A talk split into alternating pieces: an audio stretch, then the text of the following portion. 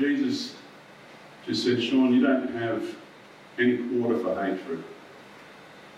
You don't, you don't have a justification for hatred. You know, these people are, are just as, you know, we were all blind ones, weren't we? We were completely blind to sin, and these people are completely blind. Uh, we can hate the actions, we can hate the things they do, we can hate sin, can't we? But we can't hate humanity. We can't hate a, person who's created in the image of God. And, and as I said, we're all blind ones ourselves. And so I began to pray for them. And uh, I started to, to pray for the persecutors. But the Spirit of God would not allow that hatred to remain in my heart. But it was a struggle. It was a struggle. There was a submitting to God's Spirit. And, and it's going to be a, an ongoing struggle as we, we, we travel back. That same danger is going to be there. Um, you know, it may even claim the, the lives of some of my friends at some stage. I'm not, I'm not too sure. But we cannot allow that hatred to take root in our hearts, to grow. The Holy Spirit just won't allow it, will it? Jesus won't allow it because Jesus lives in us. I was uh, reading through Luke, and in Luke 10, um, there's an expert in the law and Jesus is te- uh, there was an expert in the law there. Jesus is, is standing there. He was teaching about loving your neighbour, loving your neighbour. And the expert in the law said he, he sought to justify himself. And the reason he was seeking to justify himself is because he knew in his heart that he hated the Samaritans. And he, he, uh, he said, Well, tell me, Jesus, who is my brother? Because in his mind, or who is my neighbour? In his mind, it was his friends. It was the people that he loved, people that did good to me, well, I'm going to do good to them.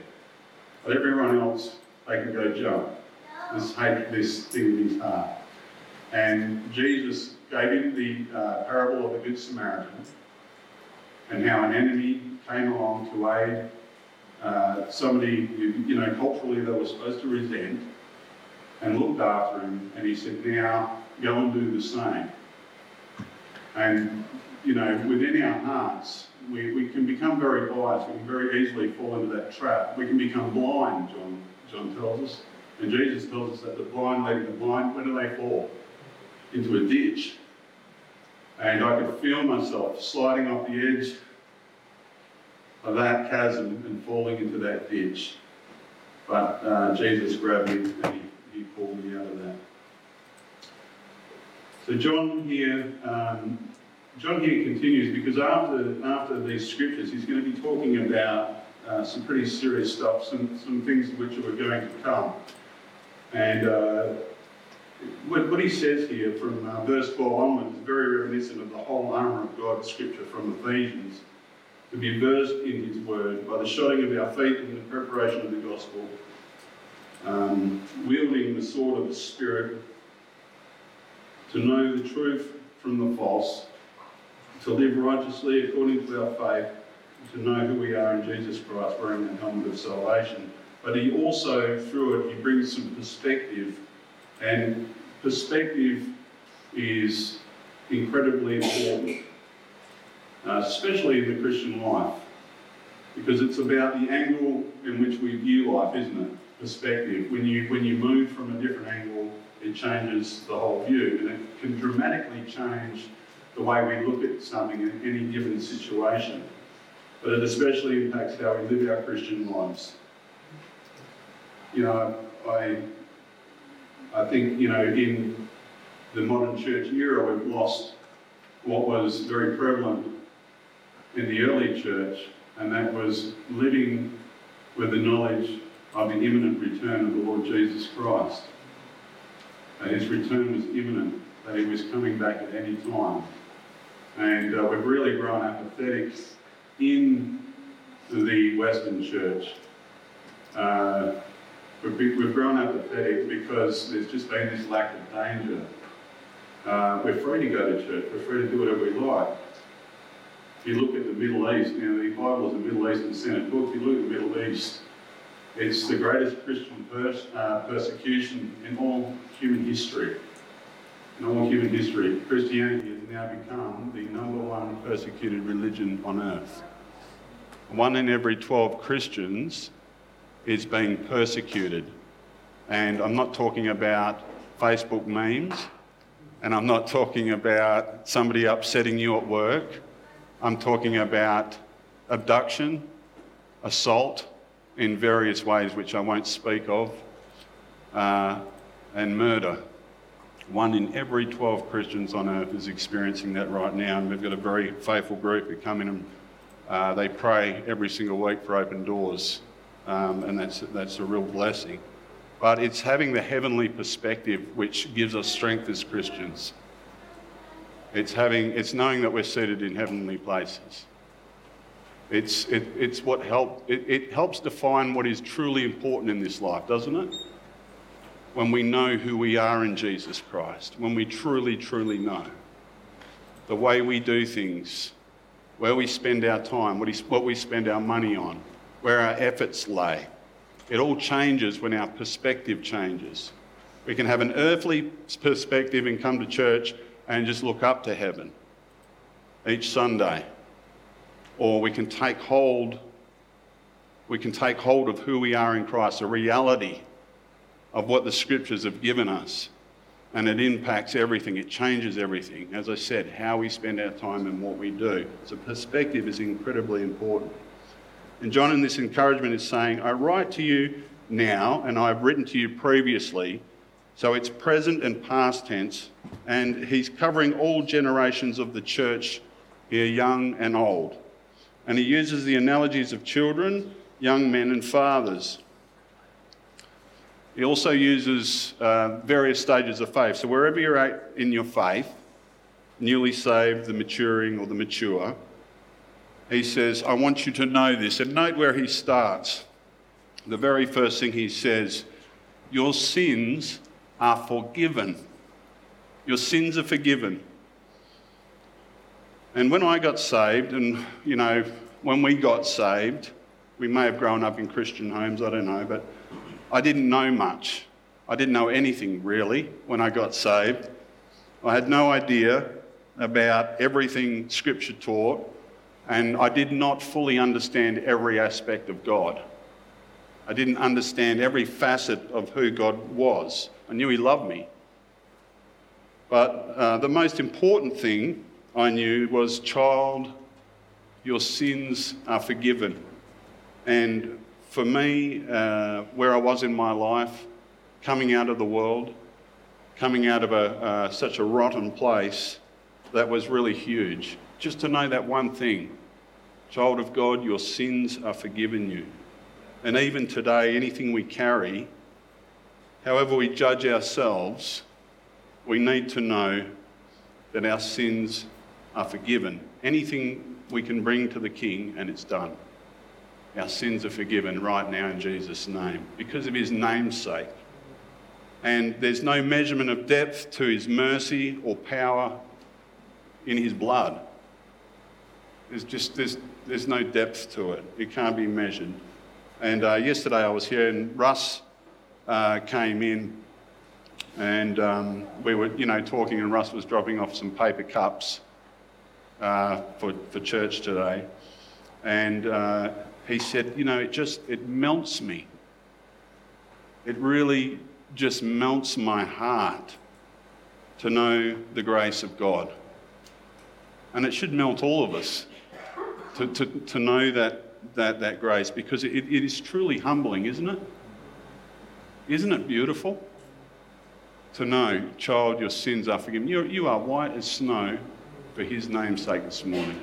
Wherever you, wherever you stand from, you know, wherever you've come from this morning, you are white as snow.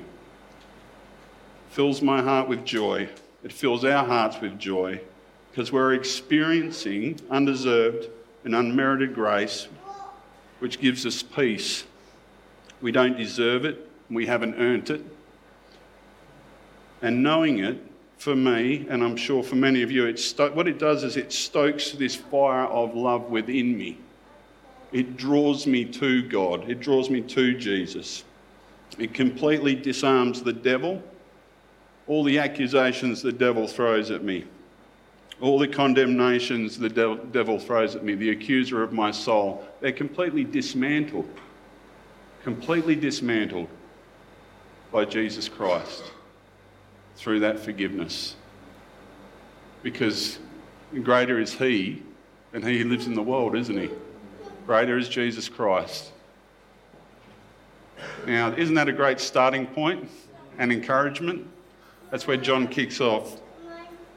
Your sins are forgiven you. He says, You fathers, you have known him that is from the beginning. And that's uh, speaking to an older generation or a more, uh, or more mature believers. So he's, he's talking in phases here, and, and really, I believe he's just speaking to, to everybody in, in this address.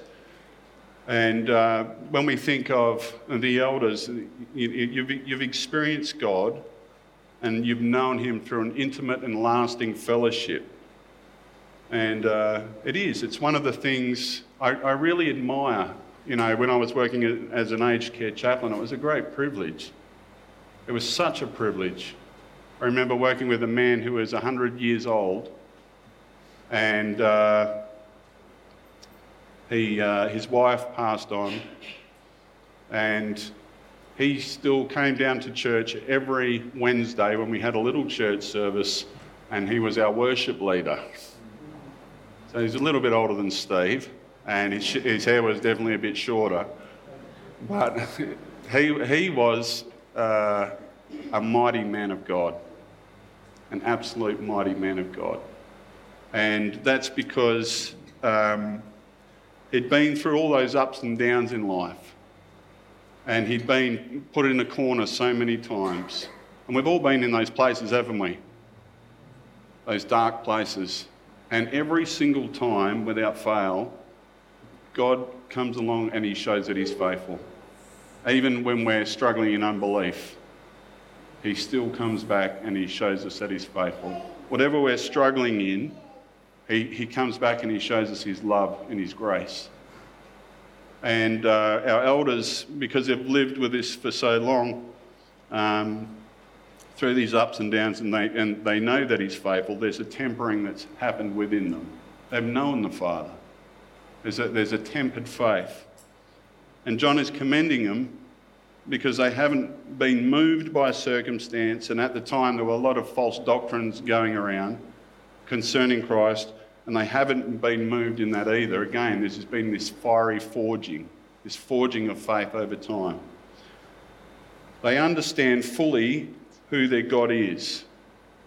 And uh, when I read the Psalms and when I uh, look at King David and, and what he wrote, and, and when I look at his life, you can see how knowing who God was upheld him, it sustained him, and uh, if you read, uh, read, for example, the morning psalm, it's called, uh, there's, there's a whole army.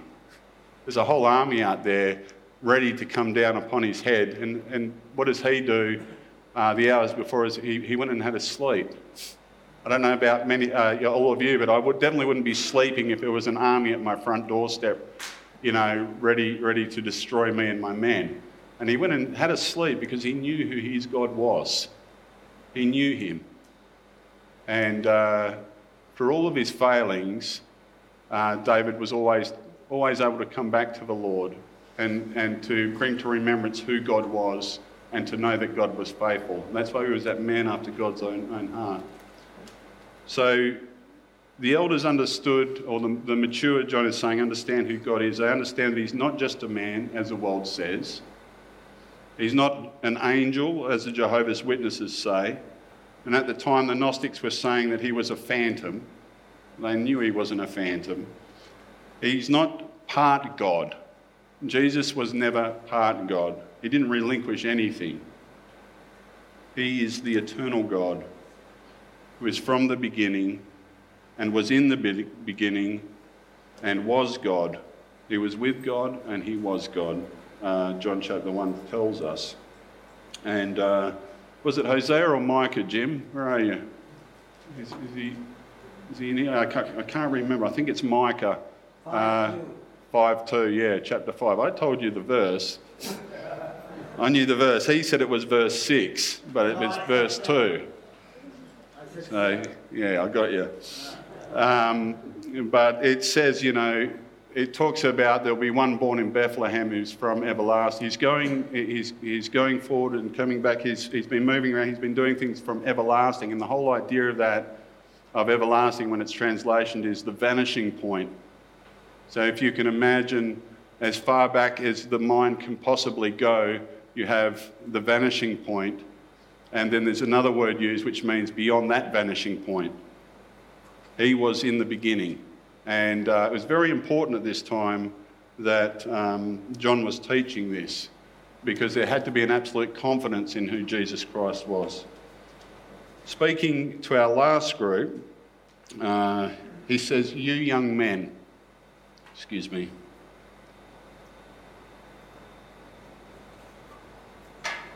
He says, You young men.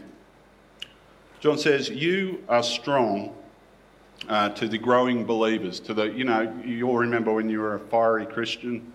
Um, I know when I got saved, uh, and shortly after that, um, you know, growing as a Christian, I was this fiery young man, and, and you can be fiery young men and women. Uh, and he says, and he says they are strong. And uh, they're not strong because they can do anything in and of themselves, but because it says that the word of God abides in them. And uh, they were, you know, I remember, and I'm sure you remember being hungry for God's word. And uh, I think John uh, takes the analogy here. He takes the analogy of the youth uh, because thinking back, there was never a, a, harder time, I don't think, where I could be given, or it was a time of my life where I, I could be given over to temptation. Um, there, was a, there was a weakness within me as a young person to be, to be caught up. There was never a more difficult time in my life um, uh, to resist temptation. And I think that's why he's, he, he's, he's giving us the key here, really. He's giving us the key uh, to resist temptation. That's abiding in Christ and abiding in His Word. And He also gives us the analogy of, of, uh, of the youth. And I think it's a, it's a great reminder for us uh, because, I mean, I, I got saved when I was 30. I got saved when I was 30, so by the time I started growing in God's Word and, and, re, and, reaching this phase, it was a few years later. But it was by abiding in His Word, being hungry for His Word, it kept me focused. It kept me on the path. I knew where I stood, I knew where I should be going. And uh, coming here on a Tuesday, uh, coming here on a Tuesday uh, is it's an awesome thing. And I think one of the greatest things, and I just, you know, I basically sit around and I'm useless. I just sit there on my computer and do stuff and lend a hand here and there. And usually Chris buys me lunch, and um, that's pretty much why I turn up. We get free lunch every time we come on a Tuesday. But uh, it's just awesome seeing the youth, the young people coming in here and uh, just watching them grow. It, just watching them grow in this church really is awesome to see. And there's this servant heart there's a, there's a servant heart within them. They want to serve, but there's a real hunger for God's word. Young Jacob will sit there often and he'll just be sitting there uh, and he's reading through the distinctives or reading a scripture, or we'll sit down and we'll just talk about scripture. And it's such a blessing to see, um, especially when I think about where I was at, at their age. And uh, I've got this little thing I do because as I get older, I become more and more of a crabby old man. And uh, when I look at the young people and I think, oh gosh, you know, he's going off the rails, or they're going off the rails, or doing this or doing that, and I start getting judgmental, all I have to do is remember what I was doing when I was 16 or 19 or 20. And uh, God quickly brings me back into line again. And Chris usually says, sin always looks worse on someone else, doesn't it, Sean? It always looks worse on someone else, but when you get the mirror out and you look at yourself, all of a sudden you go, oh, oops, I forgot about that. I forgot what I'm doing because I'm not perfect either. But I tell you what, I'm, I, I am blessed because my sins are forgiven for his name's sake. But it's great to watch those young people and they're being washed and instructed in the word. And uh, this, uh, there's a, this originally I learnt from a hymn and then I found it in the Psalms as I was growing and reading God's word. And it says that your word is a lamp unto my feet and a light unto my path. It's what guides me, it, what, it's what directs me. And um, I'm not going to be directed or guided by this broken and sinful world. But you, Lord, your precepts, Father, which you have said in your word, I know it's good. I know it's going to uh, be a blessing to my life and help me to be a blessing to others as I, as I follow you, Lord, and I follow your word. And uh, there's this idea that we can be caught up or swept along by the, by the world. Uh, but, you know, when that transformational change happens within, within us and we abide in His Word, we're not going to be, we're not going to be moved. We're not going to be those people of Psalm 1. We're going to be the people, well, we will be the people of Psalm 1, the first half, not the second half. We're not going to be blowing around like skeleton weed. We're going to be trees that are planted by the rivers of water. And those roots go down deep and they feed off, uh, you know, the water uh, and the, the leaves blossom on the trees and anything they, you know, anything that happens, whether the wind blows or there's a storm, the trees are not blowing down, are they? And if you think about those trees and all the elemental forces uh, when, you, when you plant something, you've got all these elemental forces which are, you know, smashing it all the time. My wife is a succulent fanatic and um, constantly complains to me about the hail. Because if there's ever a hailstorm, they leave little dots all over her plants. And uh, she gets quite upset about that. But the, the, the whole idea is being planted there and those roots feeding off the, that living water, which is Christ, feeding off His word, won't be moved when the storms of life come. So, abiding in Him, abiding in the living water of Christ, um, is very important, and abiding in His word and being guided by it is, is incredibly important too. Um, I didn't want to do a, a long message today. Um, I wanted to keep it uh, short and sweet. Uh, next time I'm up, I'm going to uh, be introducing um, the next part of Scripture where John is talking about the world. And he's talking about uh, the three things. He's talking about the spirit of Antichrist, the Antichrists, and the Antichrist. They're all three different things. They all uh, have the same master or the same influence, but are all three very, very different things. But just to give you a taste, uh, what is the uh, spirit of Antichrist? Uh, if you think about all those people, those jubilant people who are jumping up and down and celebrating the fact that Ireland now can kill babies is, is that not the spirit of Antichrist? Um, me and Daniel were sharing with each other on Facebook last night, and uh, there was an image he sent me, and it just broke my heart um, of a, a, child that had been aborted. And here in Australia, even uh, you know, in Queensland, I don't know if these laws have actually passed, but they, I know they're definitely pushing for it, and that is a child to be aborted up to the point of birth. It's, it's vile, isn't it? It's, it's vile. Why, why is there this uh, irrational hatred of Israel? This irrational hatred of Christianity? Where does it come from? Where does it come from? It's this spirit of Antichrist that moves across the world. You know, one thing that's always perplexed me, it always perplexes me. You know, you get these crazes. Uh, what are those spinny? They had those spinny toys. Yeah, come out recently. Or the, the, the, the, the stuff they have at Coles, I think it is, the micro, you know, the little micro uh, bread and milk and, and all this. And then you just saw hordes and hordes of people all turning up. We've all got to have it. We've all got to have it. They're all like sheep, like drones, and they're all coming in. They're all lining up. You know, you might even see a few punch ups. Just the, the world, the blind leading the blind, the, the, the world chasing after these, these useless things. And then I've got to put up with it on Albany buy and sell because every five seconds people are trading them, you see trying to look for stuff, and I said, I don't want a little miniature loaf of bread. I don't want a mini milk. I want some tyres for my car. So I've got to get through all this other stuff. But isn't it perplexing? Do you, do you see how the mob just moves? You know?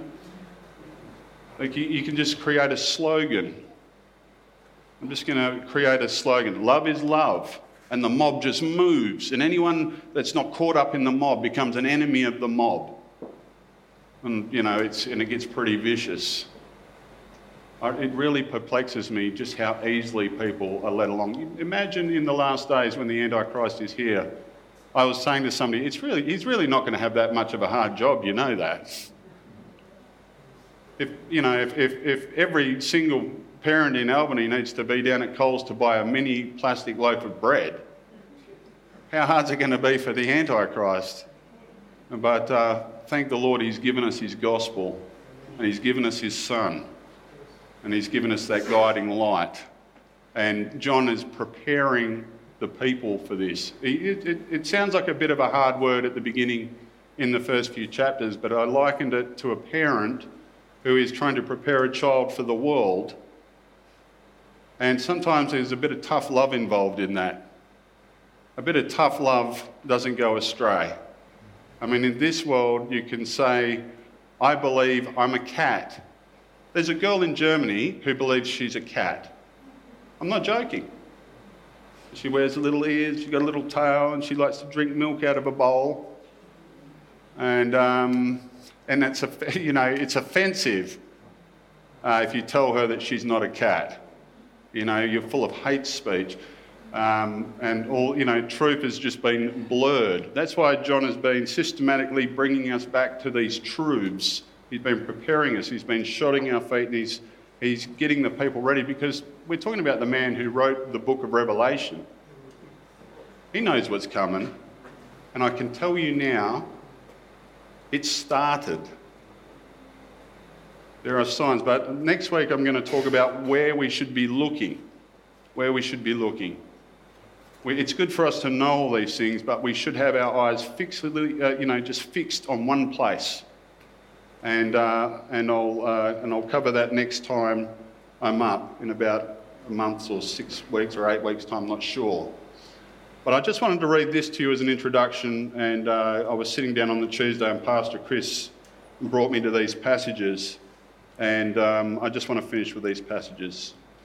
And you he made alive who were dead in trespass and sins, in which you once walked according to the course of this world, according to the prince of the power of the air, which is Satan, the spirit who now works in the sons of disobedience, what I've been describing, among whom also we all once conducted ourselves in the lusts of our flesh, fulfilling the desires of the flesh and of the mind and were by nature children of wrath, just as others. But God, who is rich in mercy, because of his great love with which he has loved us, even when we were dead in trespasses, has made us alive together with Christ, and by grace you've been saved. And raised, and raised us up together and made us sit together in heavenly places in Jesus Christ that in ages to come he might show us the exceeding riches of his grace and his kindness towards us in Jesus Christ. For by grace you have been saved through faith, and that not, and that not of yourselves, it's been a gift from God, not by works, lest any man should boast, for we, for we are all his workmanship, created in Christ Jesus for good works, which God prepared us beforehand that we should walk in them. Isn't that a wonderful scripture? Definitely hang that one up on your wall. Um, let's, let's just uh, pray. I, I, I wanted to read that scripture at the end, and it's, I think it's very, very fitting that uh, we're going into uh, a communion service now. We're just going to have some communion here at the end. And I just want you to remember those words that uh, John spoke here in the letter, and that is, Children of God, your sins are forgiven you. Uh, when we look at uh, the book of Isaiah, chapter 1, he's washed, if you're willing to come to him, you are washed white as snow. It's an amazing reality. I know who I am. I know I don't deserve it. I don't deserve it at all. But because of his namesake, I've been washed clean. The slate has been completely, completely clean. Wherever you're at this morning, whatever's happened on the way here, whatever's happened this week, you can come before your King. Now we can come before him in a time of reflection as we receive up the emblems. And those emblems are to remind us of the power of his blood, the depths of the depth of his grace. What God was willing to give for us. It's the ultimate act of love. I think last week we were talking about there is no greater love than to lay your life down for your brother. And, and uh, I'm, I'm glad God didn't do it any other way. People say, why the cross? Why the cross? Why did God choose the cross? Of all things, I mean, He could have come down from heaven, couldn't He? He could have said, Here I am, I'm God, do what you're told, that's the end of the story. He could have done that, couldn't he? So why the cross? Because it's through that act of sacrificial love that he could lay him, himself down. He could show you the depth of his love that you might choose him, that you might want to be that child of God. Aren't you glad he did it that way? Because it's, it's all about the love. Later in uh, the book of John, John will say, God is love. And through the cross, we're given the ultimate act. Uh, I'm just going to pray. And uh, while I'm praying, um, uh, just feel free to take the emblems. Pastor Chris, did you want to come up? Or Father in heaven, Father, what can we say? Lord, we know uh, in and of ourselves, Father, there, there, there are only filthy rags. There's no good in us apart from you, Father. But Lord, you saw it fitting uh, to lower yourself, Father, to, to, to come to this earth. Father, from, uh, from the glorious place on high, to come to earth and to give your life just to show us the depth of that love. And Father, we know it's only because of you and you alone, Father, that we can stand here redeemed that we can say, I'm a child of God, that the condemner's accusations bear no weight at all upon my soul because I'm forgiven. It's all because of you, Father. Lord, we thank you. Father, may our hearts be full of joy. Father, may the fire of your Holy Spirit burn within us, Father God. Father, an admiration for you, Father, and everything you've done. As we go about this week, Lord, may we remember Father, everything you've done in us, Father. May that love motivate us to pray for those who hate us, Father. To love those who don't deserve it, Father. To, to forgive anyone that we haven't forgiven. If there be any, anything within our hearts, Father, today, Lord, help us to hand it to you, Father God. Father, we thank you, Jesus. Mighty and precious Lord. In your holy name we pray. Amen.